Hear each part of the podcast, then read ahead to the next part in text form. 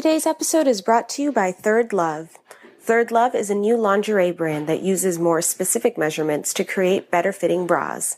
Test out a bra for free for 30 days before deciding if it's right for you.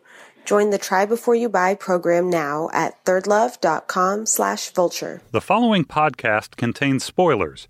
Check the episode description to see the exact times of the segments that contain spoilers. The following podcast contains explicit language.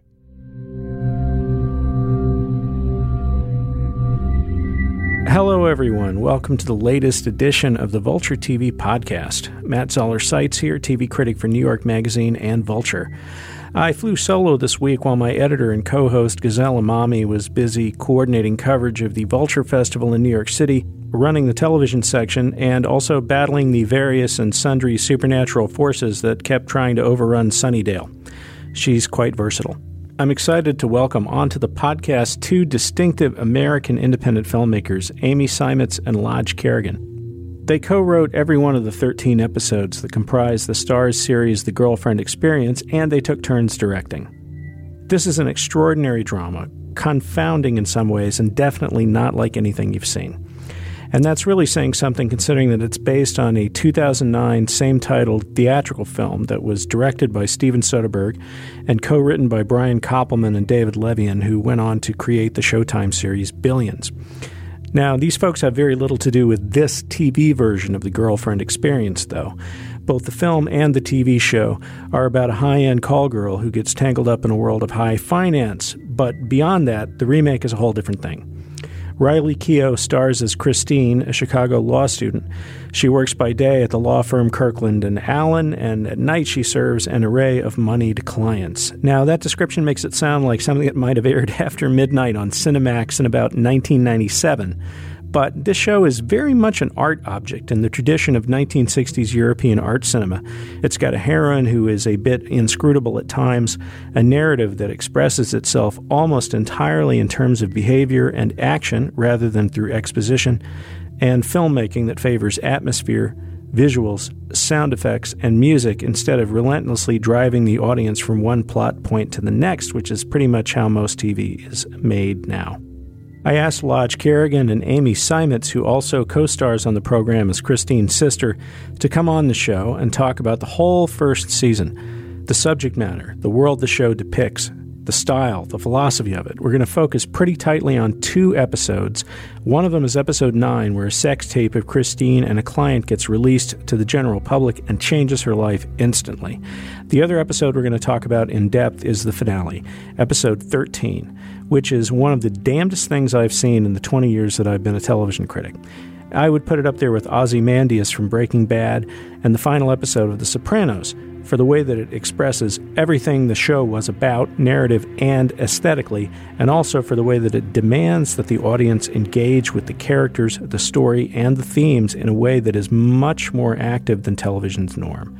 There are points on first viewing of this finale where you do not know what you're looking at or what exactly you're supposed to make of it, and then you go back and watch it again and again. And that's all by design, I think. Hopefully, the filmmakers can help us unpack the mysteries a bit without erasing them. Amy and Lodge, thank you so much for joining me. Sure, Yeah, thanks thank for you. having us. So, I wanted to start by just uh, kind of talking about the show in general. This was a film that was directed by Steven Soderbergh, the, one of the executive producers of this show, uh, back in, I guess, 2009. It really doesn't have a whole lot in common uh, with this series, except for just some of the general ideas, right? Yeah, I mean, Steven uh, approached us, and the mandate was just to take the title um, and start over. You know, the, the whole goal was to do an original series, and the, the actual WGA credit is suggested by the movie. So really, it has very little in common with it. Right. And there were no uh, kind of marching orders or even notes beyond that? Uh, no, the only other uh, concern was not to set it in New York City because then people might confuse, you know, might might think the two are more connected than they are. Uh, but that was really it. So really, the only the only thing they have in common is the title and the fact that the main character is a sex worker. Correct. Yeah. That's it. And I guess an obsession with money, maybe. But one of the things that intrigued me so much about it was I didn't know any of this as I was going into it. So it started out, and I thought, oh, this is a more in depth look at the life of, of a call girl. And then the financial stuff got woven in in a way that almost made it seem like it was turning into a, a, a financial thriller or a psychosexual thriller from the 80s mixed with a financial thriller. And then uh, somewhere around the midpoint, it turns into something else. And by the time we got to the end, I felt like I had I had seen like five movies almost.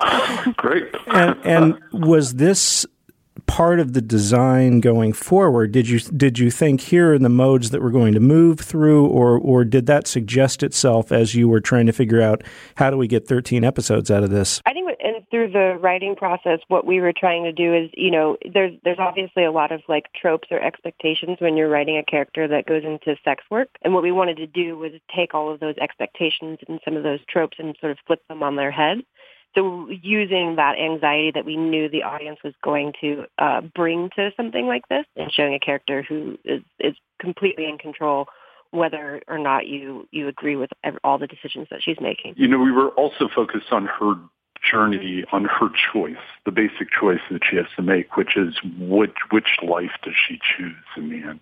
there's a certain just simple logic that if you enter the world of escorting, it's going to necessitate that you compartmentalize your life. And then to what point do those different lives start to spill over into each other and start to collide? And what happens when they start to collide? And then ultimately, what choice, you know, does the character make?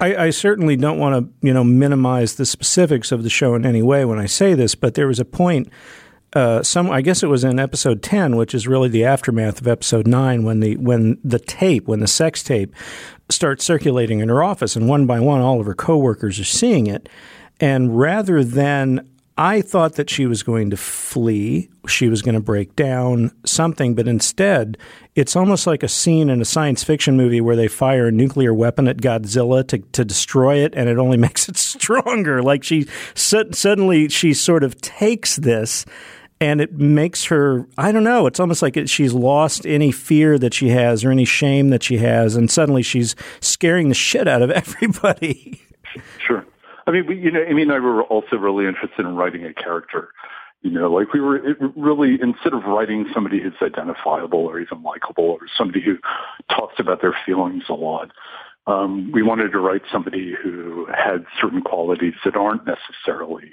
traditionally attractive. You know, obviously she's very intelligent, but she's also extremely selfish and manipulative and uh, complicated uh, and contradictory. And um, so we were just trying to write somebody who's really strong and very intelligent and goes after what they want and is very unapologetic about it. And at the same time, though, her character and and Riley's performance is there's an opaque quality to it, and and by that I mean that I often find myself reading reactions or emotions into her that turn out not to be the the ones that she's feeling, and I feel like there's sometimes there's some intentional misdirection of the audience. Yeah, I mean, I think maybe not just misdirection, but I think I think we I think both Lodge and I can agree, or or at least I'm I I I, I hate exposition.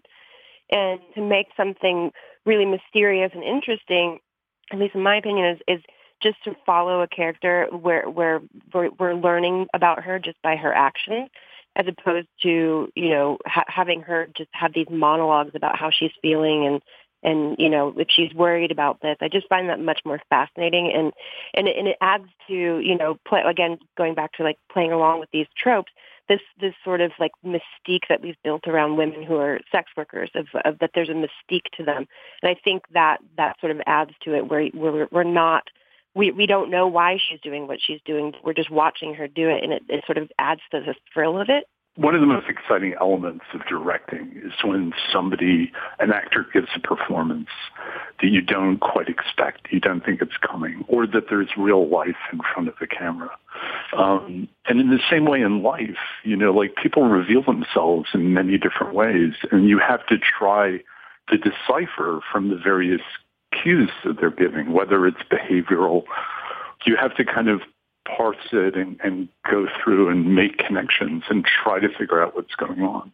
And I think that gives a certain magnetism, you know, to hopefully to the show, but also for a viewer to watch it. They have to decide and decipher for themselves. And so we ask them to become more active in the process with the hopes then that it becomes less uh, predictable. Related to that is the question of um, how accurate a depiction of, of sex workers is this? And you know, and I'm sure you know that there's been some criticism of it for not being accurate. That this is not the way that somebody like her would behave. She would be warmer. She would she would be more. Uh, uh, attentive to her client's emotional temperature and so forth. Like there are times where there's a sort of a distanced quality to the character. Um, but I wonder how high on your list of concerns is making an accurate depiction of this job that she does? Um, you know, I, I read somewhere that um, somebody wondered if meth dealers were guffawing at Breaking Bad in the same way that sex workers were guffawing at Girlfriend Experience, which made me kind of laugh. Um, certainly, it's not our intention to represent the sex trade by any means. You know, we were focused just on one character. Um, but at the same time, I'd like to say that I'm sure different providers, and we did, we spoke to a number of providers, a number of clients. We met with a number. Uh, we had two consultants on the show who were both at different points in their lives sex workers. Um, and what we gathered from it, one thing that we gathered is that different sex workers have a multitude of different experiences.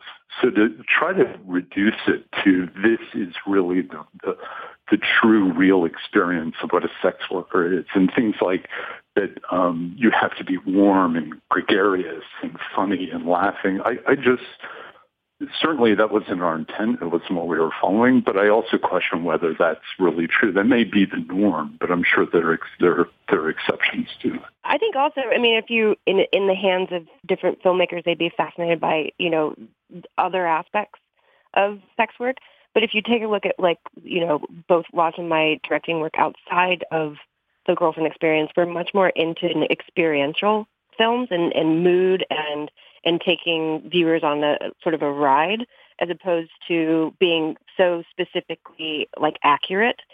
Um, and in narrative filmmaking, in a, it's a, it's the the director's job to choose how to represent something or choose not to show something in order to you know take the viewer on a very specific experience. We weren't trying to make a documentary or or to be like this is what sex work is really like it was more to experience this ride with this one particular woman that enters the world of escorting as opposed to making a statement about all escorts in general. To tie that into this idea of experiential filmmaking, uh, the idea of the viewer having an experience, having an emotional experience, having a visceral experience, and not necessarily knowing exactly what to make of it I, that, I feel like that's already a recurring subject in this conversation. We're only a few minutes into it. Can you talk about that a little bit more? The, your philosophy as writers, as filmmakers, because you're very different filmmakers, and Shane Carruth, who of course provided the score, which I love, uh, has his own sort of vibe. But I feel like you three and Steven Soderbergh all at least share seem to share a philosophy of what of what good is it's hard for me to say like what specific kinds of movies that I like, but going back to the expositional thing, I'm, I'm I'm a big proponent of show don't tell. I'd rather just watch like through action or or visuals as opposed to somebody telling me what they're about to do or what the plot line is. It's not necessarily I like plot and I like narrative, but I but it's more I I want to be I want to feel something through, you know, this medium as opposed to being told how I'm supposed to feel. I couldn't agree more. Instead of, you know, like instead of talking about something, it's far more interesting to show it. And it's far more interesting to show people's behavior and try to decipher what their behavior really means and why they're doing something and not necessarily always be right. But I find that's really magnetic and engaging. And so from a writing point of view, I think that requires much more of an audience. But if an audience engages with it, I find then as an audience member, you don't know what's going to happen. And that's the most thrilling part of all when you go into an experience and you can't, you're not sitting there watching some schematic show where you know exactly how it's going to evolve. I also like, you know, I, I really love movies where we're not trying to make a judgment call on us as human beings, we're more sort of experiencing the world like like aliens. Like, why do human beings do this? You know, and and not trying to be like they're right or wrong. It's just more, you know, more coming from an objective or trying to be objective point of view of in a morality sense. I remember sitting in my DI and Steven popped in for a little bit and he was watching one of the sex scenes and this is exactly sort of to make that point. He was like, why do we do this? It's so weird. Like it's so alien. I guess that's a, a very good example of, of like what I want out of cinema is to, to approach us like an a- alien approaching a human, like human life form in a way, as opposed to coming at it in a moralistic standpoint. Yeah, I mean, it's really interesting. What is it that as human beings, we cannot accept what it is to be human. You know, we're in denial or we're scared by it, we're terrified by it, and we have to shut down some experiences and go, we can't look at it, we can't experience it. I mean, obviously there are extreme edges where, you know, there's extreme violence, and I'm not suggesting that we embrace that, but there's so many areas of human behavior we just, our society just rejects that. Is sex one of those areas? Sure. Sure. Yeah. I mean, you, you look at it now, like, you know, look at, look at bathrooms and the issue that all of a sudden we're obsessed with, you know, as a nation, which who can use what bathroom and what gender people really are and how we have to predetermine that and control it. But you look at all the elements in certain institutions, you know, like from the very beginning, your individuals are told that they're not good enough, that you really shouldn't be yourself. You should be somebody else, like be like Mike or be a sports figure. Or if you're religious, you know, you're not good enough. You're you're sinful. You're you'll be rejected. You this is constant pressure that you cannot be a human being. That sounds like an, a description of, episode, of what happens in episode nine. This idea of Christine as somebody who is uh, fighting against what she actually wants to be. And I feel like at the end she's gotten closer to being her true self. Uh, and this is not like ne- necessarily the kind of uplifting, uh, you know, happy face sort of narrative that we associate with a story like that. But at some point in episode nine, which I watched, I watched it twice, and the, and the first time just to experience it because it's really tense, and the second time to sort of try to grasp what was actually happening at the level of narrative and psychology. And I feel like what's happening in that episode is she's burning it down. Why do you want me to delete all of our correspondence? Is it because you're worried I'm going to tell someone about us? I'm not worried. You're going to do what you're going to do.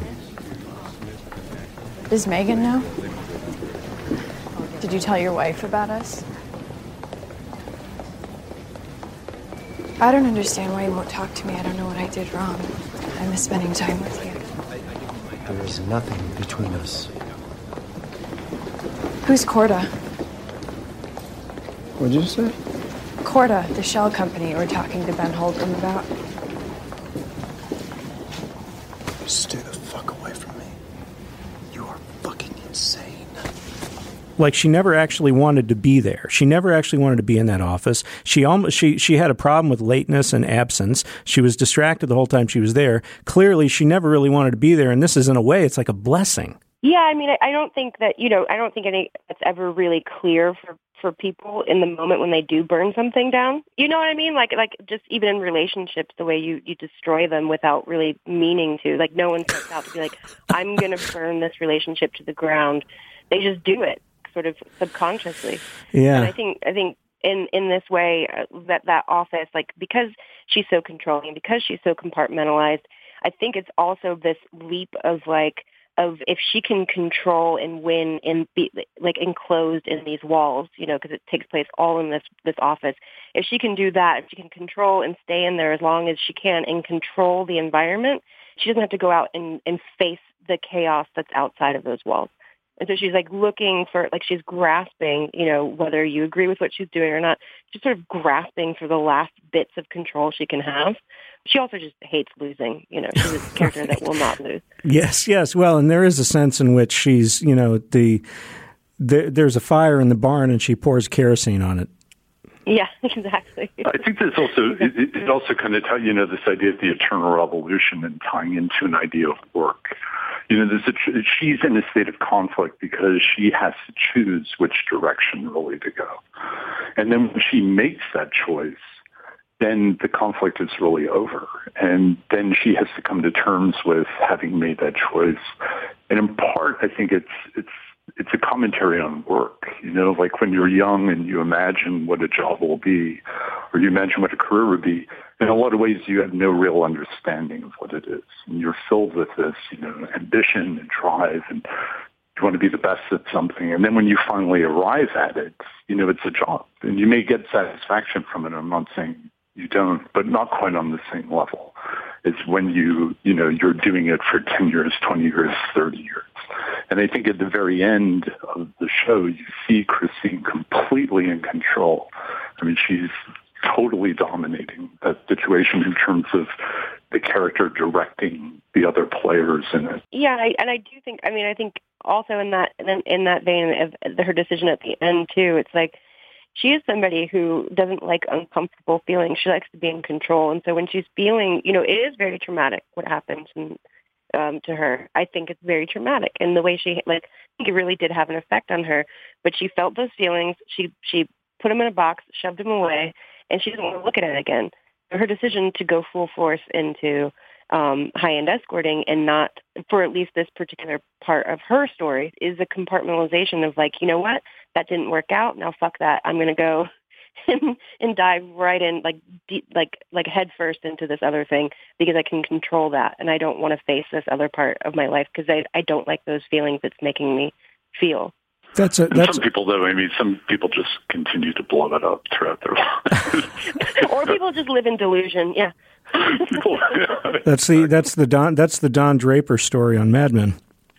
Yeah, exactly. Exactly. Yeah. Like every every six to nine months, he blows it all up. but it's really for me. It's really interesting too when you're when your your goal is to achieve something, and it's very very hard to achieve it for whatever reason. It takes an incredible amount of skill, intelligence. Uh, a lot of politics may be involved, or it may be something like you have to be comfortable with physical or emotional intimacy with a stranger or stuff like that. But whatever it is, when you finally achieve it, then it doesn't quite have the same amount of, of power to it. Well, that seems like a natural segue to, to pivot into a full tilt boogie discussion of the finale, which I got to set the scene for you here. I watched this. My brother came to visit me in New York from Switzerland, and he said, Do you have any shows that I'm not going to see over there for a while? And I said, Well, let's watch this. We watched the entire thing in two days, and we watched the finale three times. And by the third time, I was analyzing this thing like it was the Zapruder film, and and I and I I might be completely off base about this, but I feel like at that point, it almost becomes like the final scene in Blow Up where the hero is watching these mimes play tennis. like it's like it's you know what's happening. The actions are actually happening, and yet they also seem to be a commentary on everything that we've seen before. And you talk about this idea of her taking control of the experience. All through this show, we see her kind of performing a certain idea of femininity for money, and at the same time, a lot of these guys and one woman who are in her orbit are kind of performing an idea of masculinity as seen in the financial world. And all through the show, you've got these mirrors, you've got video monitors You've got cell phones, uh, uh, you know, surveillance footage, and she watches herself. She even watches herself masturbate. And this video of her circulates. It kind of turns her into. It's almost like in a weird way. It's like her breakthrough at the same time that she burns everything down with it. And then we get to this final episode, and what happens? We see her rehearsing. We see her s- trying to speak French we see her. It's almost like she's repeating lines, and then when she gets to, and then she has that uh, rendezvous with this one client, and then she meets with this other guy, Gordon. That's his name. Yeah, and and then the I think the first time we see Gordon, he's opening the shades, and it looks like curtains are rising on a stage. And like that apartment, it's almost like you shoot it like it's a sound stage.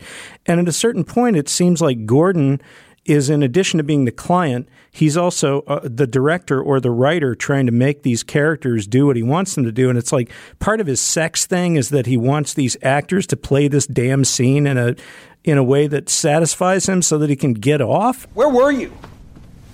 I was at lunch with Cynthia. Hmm. Well, you didn't tell me that.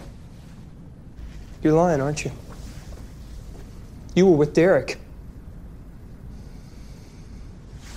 I want to know. Did he fuck you? Yes. You just had sex with him? Did you suck his cock? Did he come in your mouth? Yeah. He did. And then I wanted more, so I got him hard again and fucked him. Is that what you want to hear? Who is it? Derek? Yes. We spoke on the phone. I'm Amanda. There's an envelope for you on the counter. We've already started. Thanks. And then I guess about uh, you know eight or ten minutes from the end of the thing, the director completely loses control of the scene, and she takes over and starts directing the scene. Right? I'm so glad you're here. I was worried for a second you weren't gonna come. I'm glad I'm here also. I couldn't stop thinking about you. I couldn't stop thinking about you too. I've never felt this way before. Me neither. I'm falling in love with you. but I don't know what to do. I think you should leave him.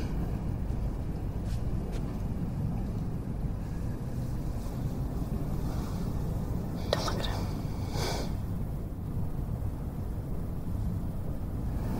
Do you need a moment? Yeah, sorry. Can you give us a second? We just need to get on the same page. Okay. Can you shut the door?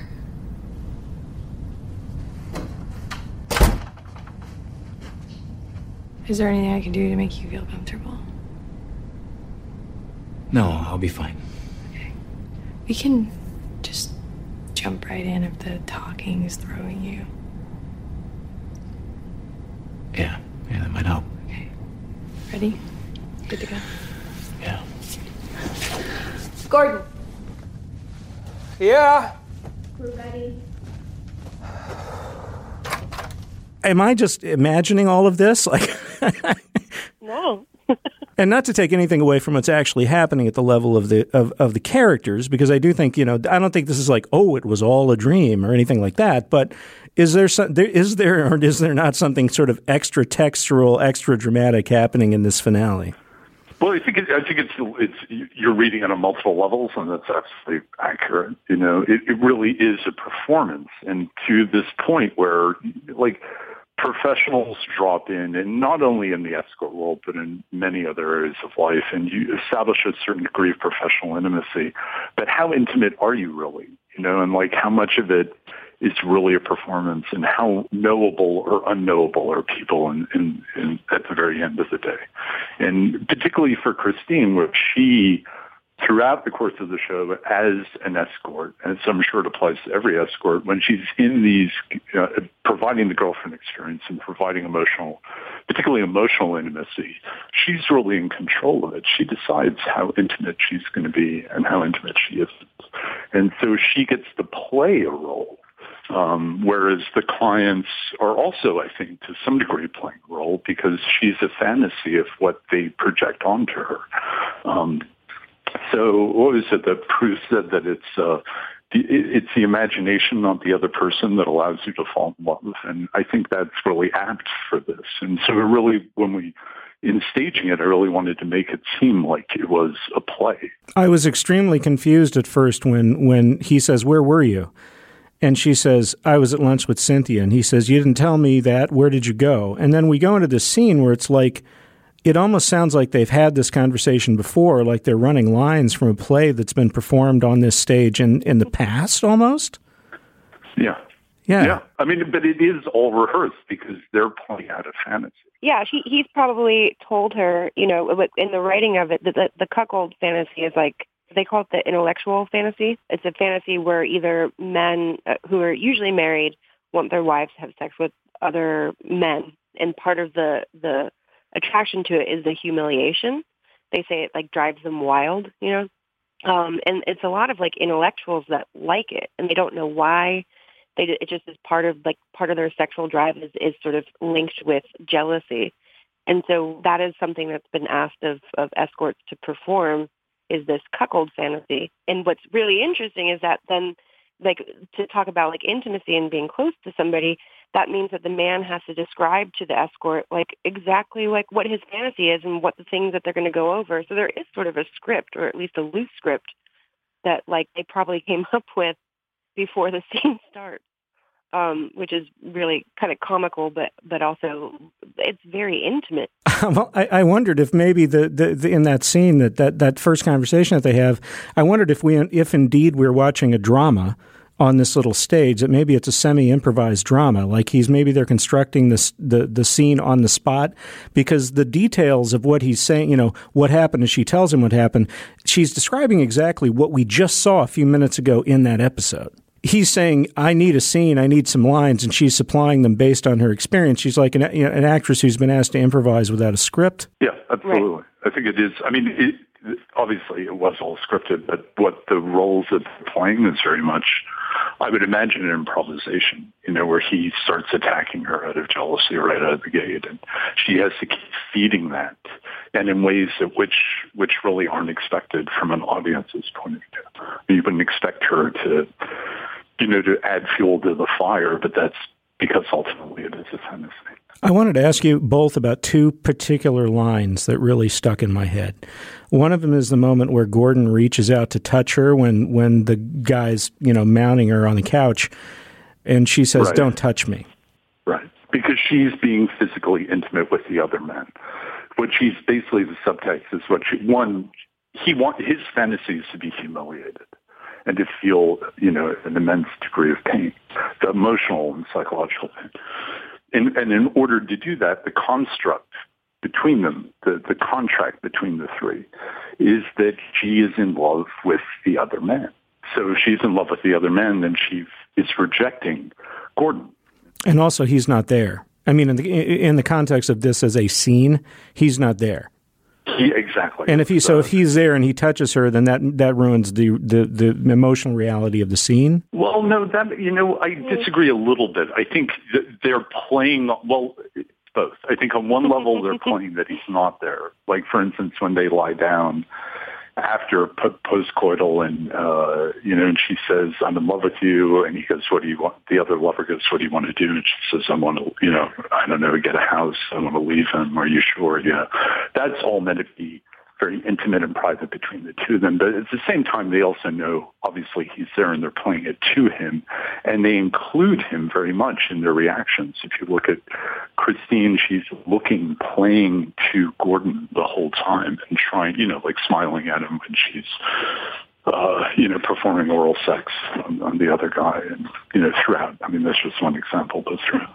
I think that's the key to like this fantasy too, and sort of writing it is it's like the rules are are you know it it is a fantasy. So it, it's sort of like dreamlike in this way where he's there but he's not there like any sort of weird fantasy you know? And in reading and, and researching that we we found that there was this like both this sort of engagement and disengagement in these in these fantasies that that like kind of replicate a dream in a way. Right. And the other line another line i wanted to ask you about was her saying do you need a moment because it's uh, the, the, the, I think the experience is just too intense.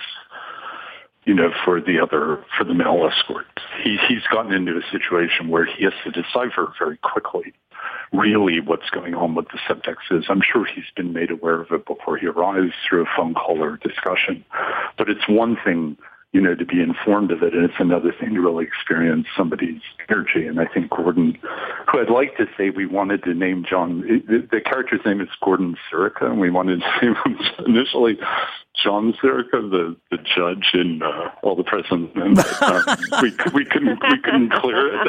oh, right. We started looking through All the President's Men and, and naming people, yeah. Yeah, um, as part of uh, your Alan J. Pakula uh, exactly. marathon before you shot this? Exactly. exactly. We thought that in particular would be really funny. And she, and she says, "Can you give us a second? We just need to get on the same page."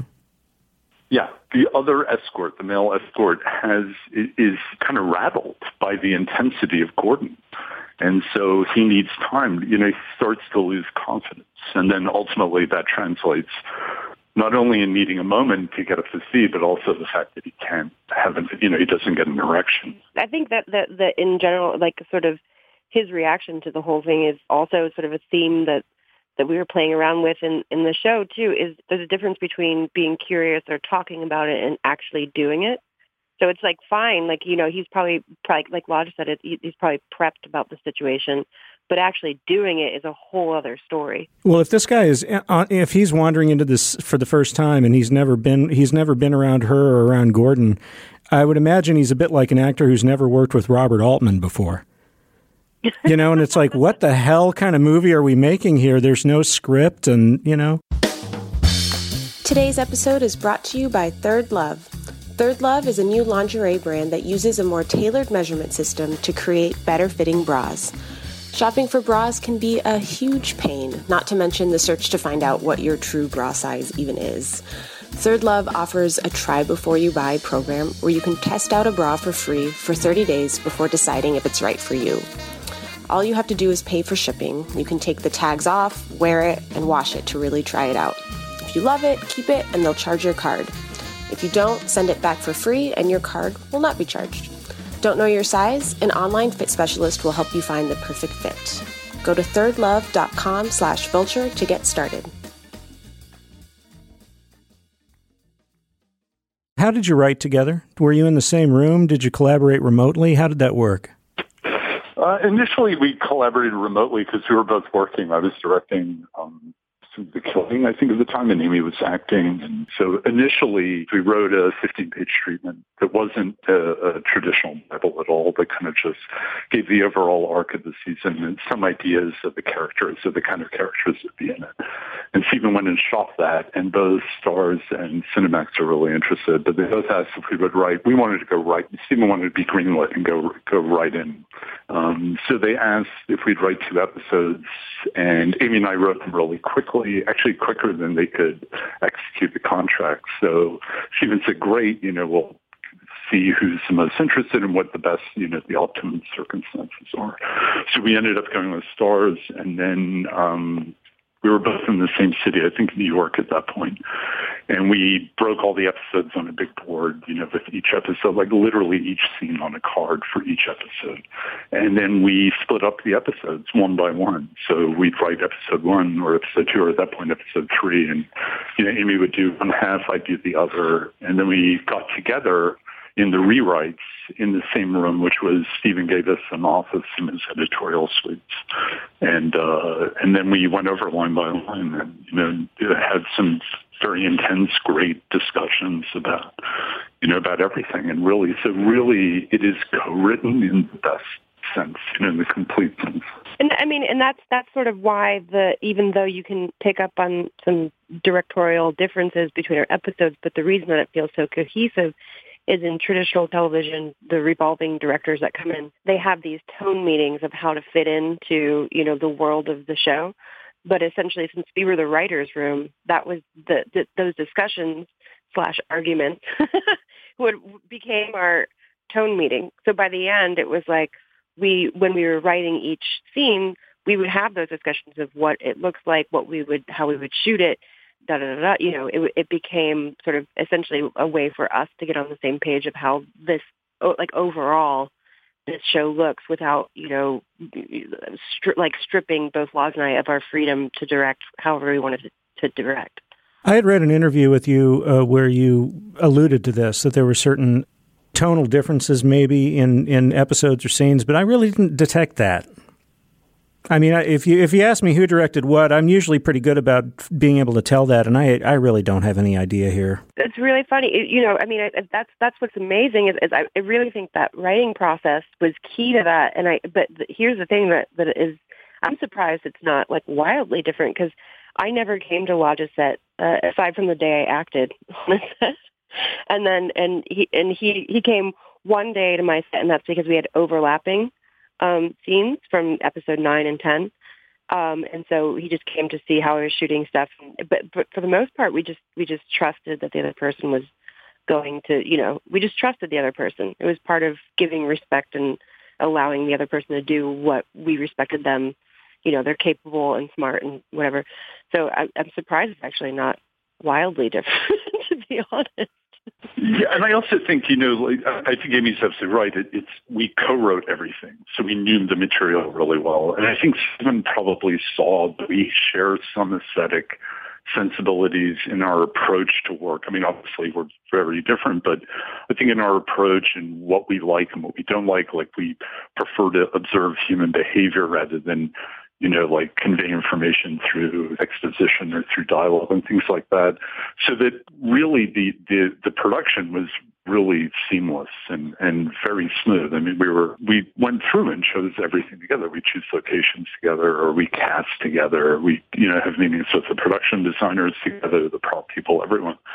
And so really, in the end, we had so, we had such an understanding of the world that was so clear that it became very um, smooth. And, and like you say, I mean, there's just a tremendous respect for each other. So, you know, and I think that to get the best work, you have to allow people to the freedom to do their work, like Steven does with Amy and myself. You know, he said, "Here, here's an idea you know, go with it. I also think it's human nature.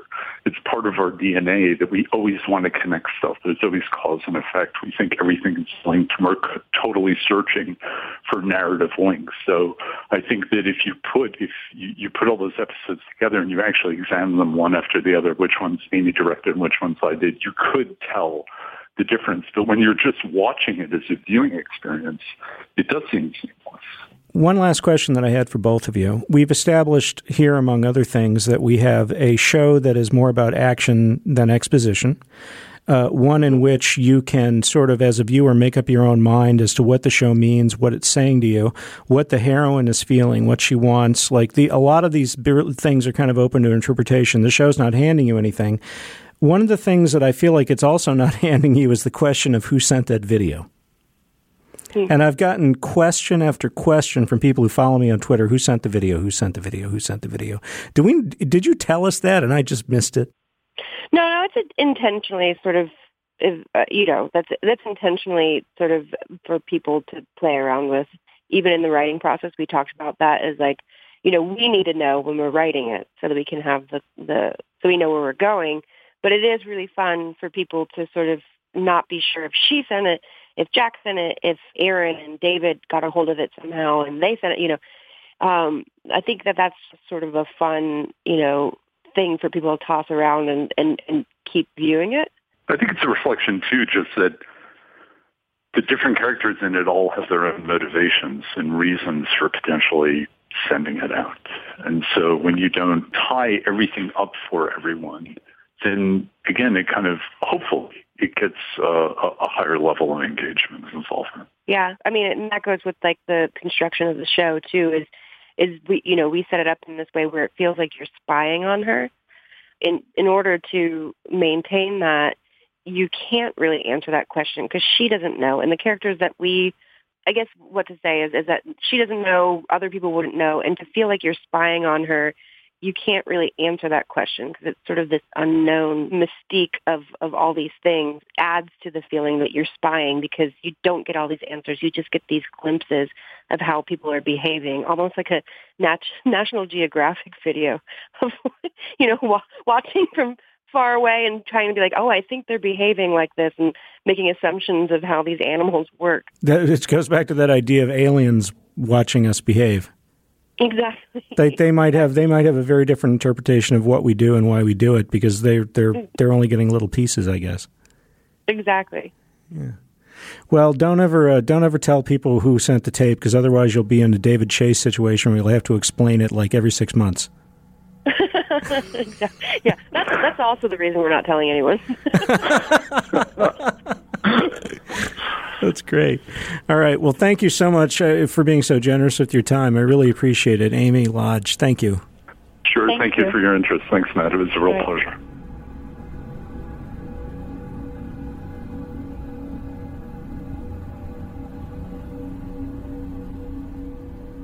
And that's it for this week's Vulture TV podcast. Don't forget to email us your questions or comments at tvquestions at vulture.com or leave us a voicemail at 646 504 7673. The Vulture TV podcast is produced by Sam Dingman.